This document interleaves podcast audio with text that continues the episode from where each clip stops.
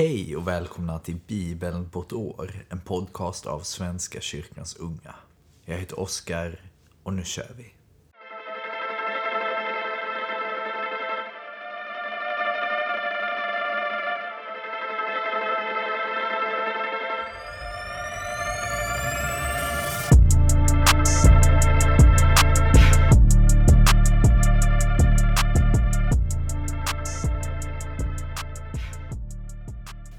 Vi ber. Tack Gud för denna tisdag. Tack för att du styrker oss och stärker oss. Var dag.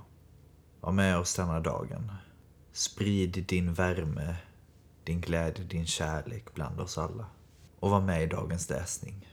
I Jesu namn, Amen. Vi börjar i tredje Mosebok, kapitel 13, vers 1 till 59. Herren talade till Mose och Aron. Om någon får en blämma, ett utslag eller en vit fläck på huden och det kan vara spetälska, ska han föras till prästen Aron eller någon av hans söner, prästerna. Prästen ska undersöka det angripna stället. Om behåringen har vitnat och stället ligger djupare än den omgivande huden är det spetälska. När prästen ser detta ska han förklara honom oren om fläcken är vit men inte ligger djupare än huden och behåringen inte har vitnat ska prästen hålla den sjuke isolerad i sju dagar. Den sjunde dagen ska prästen undersöka honom. Finner prästen att det angripna stället är oförändrat och inte har brett ut sig ska han hålla honom isolerad i ytterligare sju dagar. Den sjunde dagen ska prästen undersöka honom ännu en gång har då angreppet gått tillbaka och inte brett ut sig ska prästen förklara honom ren. Det var bara ett utslag. Han ska tvätta sina kläder, sedan är han ren. Men om utslaget brer ut sig efter det att han visat sig för prästen för att bli förklarad ren ska han ännu en gång visa sig för prästen. Prästen ska undersöka honom och om han finner att utslaget har brett ut sig ska han förklara honom oren det är spetälska. Om någon har fått spetälska ska han föras till prästen. Prästen ska undersöka honom om det då finns en vit blämma på huden, om behåringen har vitnat och om det bildats nytt kött i blämman. Är det en bestående spetälska och prästen ska förklara honom oren. Han ska inte isolera honom, ty han är oren. Om spetälskan bryter ut och så vitt prästen kan se täcker den sjuke från huvud till fot ska prästen undersöka honom. Finner han att spetälskan täcker hela kroppen ska han förklara den sjuke ren. När han blivit helt vit är han ren. Men så snart nytt kött har bildats är han oren. När prästen får se det nya köttet ska han förklara honom oren. Det är nytt kött han är oren, det är spetälska. Men om det nya köttet förändrats och blir vitt ska han gå till prästen som ska undersöka honom. Om då den sjuka istället har vitnat ska han förklara honom ren. Han är ren. Om någon får en hudinflammation och den läks, om det sedan uppstår en vit blämma eller en ljusröd fläck på det inflammerade stället, ska han visa sig för prästen och prästen ska undersöka honom. Om fläcken då ligger djupare än huden och behåringen har vitnat ska han förklara mannen oren. Spetel ska ha brutit ut på det inflammerade stället. Men om prästen vid undersökningen ser att behåringen inte vitnat, att fläcken inte ligger djupare än huden och att den har mist sin färg, ska han hålla honom isolerad i sju dagar. Om den brer ut sig ska prästen förklara honom oren. Det är spetälska. Men om fläcken är oförändrad och inte brer ut sig är det ett ärr efter inflammationen och prästen ska förklara honom ren. Om någon har fått ett brännsår på huden och den nya vävnaden visar sig vara en ljusröd eller vit fläck ska prästen undersöka honom. Om man då finner att behåringen har vitnat och att fläcken ligger djupare än huden är det spetälska som brutit ut i brännsåret. Prästen ska förklara honom oren. Det är spetälska. Men om prästen vid undersökningen ser att det inte finns något vitt hår på fläcken, att det inte ligger djupare än huden och att han mist sin färg, ska han hålla mannen isolerad i sju dagar. Den sjunde dagen ska prästen undersöka honom. Om fläcken har brett ut sig ska prästen förklara honom oren. Det är spetälska. Men om istället fläcken är oförändrad och inte har brett ut sig och om den har mist sin färg är det bara ett märke efter brännsåret. Prästen ska förklara honom ren. Det är ett R efter brännsåret. Om en man eller kvinna angrips av en sjukdom i hårbotten eller under skägget ska prästen undersöka det sjuka stället. Om det då ligger djupare än huden och det finns ljust, tunt hår där ska prästen förklara honom oren. Det är skorv, spetälska i hår eller skägg. Om prästen vid undersökningen av det skorviga stället ser att det inte ligger djupare än huden, men att det inte finns svart hår där, ska prästen hålla den sjuke isolerad i sju dagar. Prästen ska undersöka den sjuke på den sjunde dagen. Om skorven inte har brett ut sig och det inte finns något ljust hår i den och den inte ligger djupare än huden ska den sjuke raka sig men utan att vidröra skorven. Prästen ska sedan hålla honom isolerad i ytterligare sju dagar. Den sjunde dagen ska prästen undersöka skorven. Om man finner att den inte har brett ut sig och inte ligger djupare än huden ska han förklara honom ren. Han ska tvätta sina kläder, sedan är han ren. Men om skorven brer ut sig efter det att han förklarats ren ska prästen undersöka honom. Om då skorven brett ut sig på huden behöver prästen inte söka efter ljust hår. Han är oren. Men om prästen finner att skorven är oförändrad och att svart hår har vuxit i den är skorven läkt. Han är ren och prästen ska förklara honom ren. Får en man eller kvinna fläckar, vita fläckar på huden, ska prästen undersöka dem. Om då fläckarna är blekvita är det ett ofarligt utslag som har uppkommit på huden. Han är ren. Om en man tappar håret på gässan är han flintskallig, men han är ren. Om man mister håret ovanför pannan är han skallig, men han är ren. Men om det framträder en ljusröd fläck där han är skallig, vare sig det är upp till eller fram till, har spetälska brutit ut. Prästen ska undersöka honom och om han finner en ljusröd blämma upp till eller fram till och det ser ut som spetälska är mannen spetälsk. Han är oren och prästen ska förklara honom oren. Hans huvud är angripet. För den som har fått spetälska gäller följande. Han ska gå ut med sönderrivna kläder och med hängande hår, dölja sitt skägg och ropa oren, oren. Så länge han har sjukdomen är han oren. Han är oren och ska bo för sig själv och ha sin bostad utanför lägret. Om spetälskemögel angriper ett klädesplagg av ull eller lin, eller något som är vävt eller virkat av lin eller ull, eller ett skinn eller något som är tillverkat av skinn, och fläckarna är grönaktiga eller rödaktiga. Vare sig det är på klädesplagget, skinnet, det vävda och virkade eller på det som är gjort av skinn. Då är det ett mögelangrepp och ska visas upp för prästen. Prästen ska undersöka det angripna plagget och hålla det inlåst i sju dagar. Den sjunde dagen ska han undersöka det igen. Har angreppet brett ut sig på klädesplagget eller på det som är vävt eller virkat eller på skinnet? Vad man än har gjort av det är det ett elakartat mögelangrepp.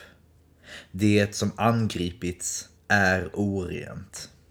Han ska bränna det, Vare sig det är ett klädesplagg eller något som är vävt eller virkat av ull eller lin eller gjort av skinn. Vad det än må vara som har angripits, ty det är ett elakartat mögel. Det ska brännas upp.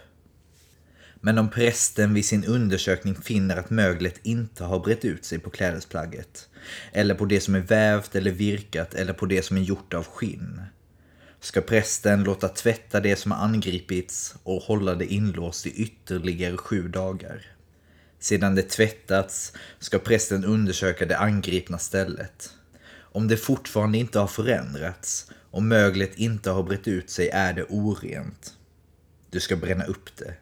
Det är röta, på vilken sida det än uppträder. Men om prästen vid sin undersökning finner att angreppet går tillbaka efter tvätten ska han riva bort mögelstället från klädesplagget eller skinnet eller det som är vävt eller virkat. Visar sig möglet åter på klädesplagget eller det som är vävt eller virkat eller det som är gjort av skinn har det spritt sig. Du ska bränna upp det som är angripet. Om fläckarna på ett klädesplagg eller något som är vävt eller virkat eller något av skinn går bort när det tvättas ska det tvättas en gång till. Sedan är det rent. Detta är lagen om mögelangrepp på kläder av ull eller lin, på det som är vävt eller virkat och på det som är gjort av skinn. Efter denna dag ska de förklaras rena eller orena. Ja, var intressant att se hur de, hur de tänkte kring sjukdomar och kring eh, mögel och allting. Att det kan kännas och tänkas att det här var så länge sedan. Och man kan tänka att ja, man hade inte koll på den tiden, men det fanns ändå väldigt mycket man hade koll på. Och det tycker jag är väldigt intressant. Bara för att det är gammalt och för länge sedan så betyder inte det att människor på den tiden inte var intelligenta. Folk på den tiden var minst lika intelligenta som vi är idag. Tänker jag. Vi fortsätter i Markus evangeliet kapitel 6, vers 1-29. Han, alltså Jesus, gick därifrån och kom till sin hemstad och hans lärjungar följde med honom. När det blev sabbat undervisade han i synagogan och de många som hörde honom häpnade och sade Var har han detta ifrån? Vad är det för visdom han har fått så att han kan utföra sådana underverk med sina händer? Är det inte snickaren, Marias son och bror till Jakob och Joses och Judas och Simon? Bor inte hans systrar här hos oss? Så blev han en stötesten för dem. Men Jesus sade till dem, en profet blir ringaktad bara i sin hemstad, bland sina släktingar och sitt hem. Han kunde inte göra några underverk där, utom att bota några sjuka genom att lägga sina händer på dem. Och han förvånade sig över att de inte ville tro. Han vandrade från by till by i trakten däromkring och undervisade. Han kallade till sig de tolv och sände ut dem två och två och gav dem makt över de orena andarna. Och han sade åt dem att inte ta med sig något mer på vägen än en stav. Inget bröd, ingen påse och inga pengar i bältet. Sandaler fick de ha, men inte mer än en skjorta. Och han sade till dem, när ni har tagit in i ett hus, så stanna där tills ni ska vidare. Och är det någon plats som inte vill ta emot er och inte vill höra på er, så fortsätt därifrån och skaka av dammet under era fötter. Det ska vittna mot dem. De gav sig iväg och predikade att alla skulle omvända sig. Och de drev ut många demoner och smorde många sjuka med olja och botade dem. Hans namn hade nu blivit känt och kung Herodes fick höra att folk sade Johannes döparen har uppstått från de döda. Det är därför dessa krafter verkar genom honom. Men några sade att han var Elia. Andra att han var en profet, en i raden av profeter. När Herodes hörde detta sade han Johannes, han som jag lät halshugga. Det är han som har uppstått. Herodes hade nämligen låtit gripa Johannes och sätta honom i fängelse. Anledningen till det var Herodias, hans bror Filippos hustru. Henne hade han gift sig med och Johannes hade sagt till Herodes Det är inte tillåtet för dig att leva ihop med din brors hustru. Därför var Herodias förbittrad på honom och ville döda honom, men kunde inte. Ty Herodes hade respekt för Johannes, som han visste var en rättfärdig och helig man, och skyddade honom. Och när han hade hört honom kände han sig mycket osäker och ville höra mer av honom. Men en dag kom hennes tillfälle och det var när Herodes firade sin födelsedag med ett gästabud för sina stormän och överstarna och de främsta i Galileen. Herodias dotter kom då in och dansade så att Herodes och hans gäster blev förtjusta. Kungen sade till flickan Be mig om vad du vill och du ska få det.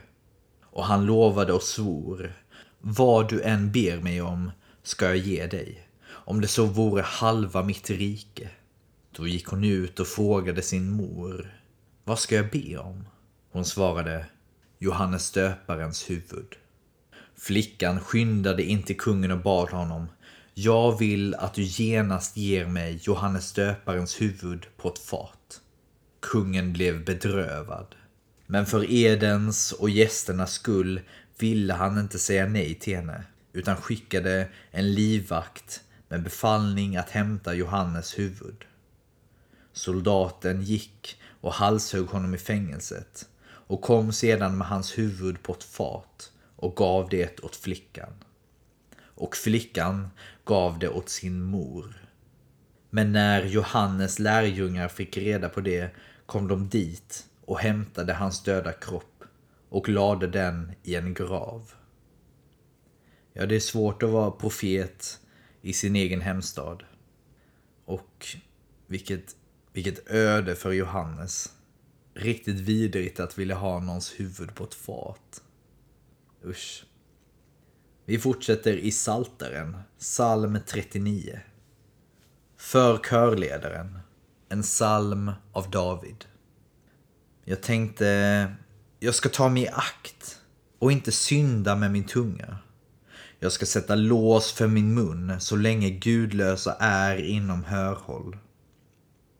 Så höll jag mig tyst och blev stum. Jag teg, men till ingen nytta. Min plåga blev bitter, hjärtat brände i mitt bröst. Jag stönade, det brann som eld. Jag kunde inte tiga. Herre, lär mig inse att jag ska dö och hur få mina tillmätta dagar är. Inse att jag är förgänglig. En handfull dagar är allt du ger mig. För dig är min livstid ett intet. Bara en vindfläkt är människan. Som en skuggbild vandrar hon kring. Bara en vindfläkt är skatterna hon hopar. Hon vet inte vems de en gång ska bli. Herre, vad har jag då att hoppas på? Mitt hopp står till dig. Befria mig från alla mina synder. Låt mig slippa bli smädad för dårskap. Jag tiger. Jag öppnar inte min mun. Det är ju du som låtit detta ske. Ta bort den plåga du lagt på mig. Jag förgås under slagen av din hand. Du tuktar och straffar en man för hans synd. Likt malen förtär du allt han har kärt.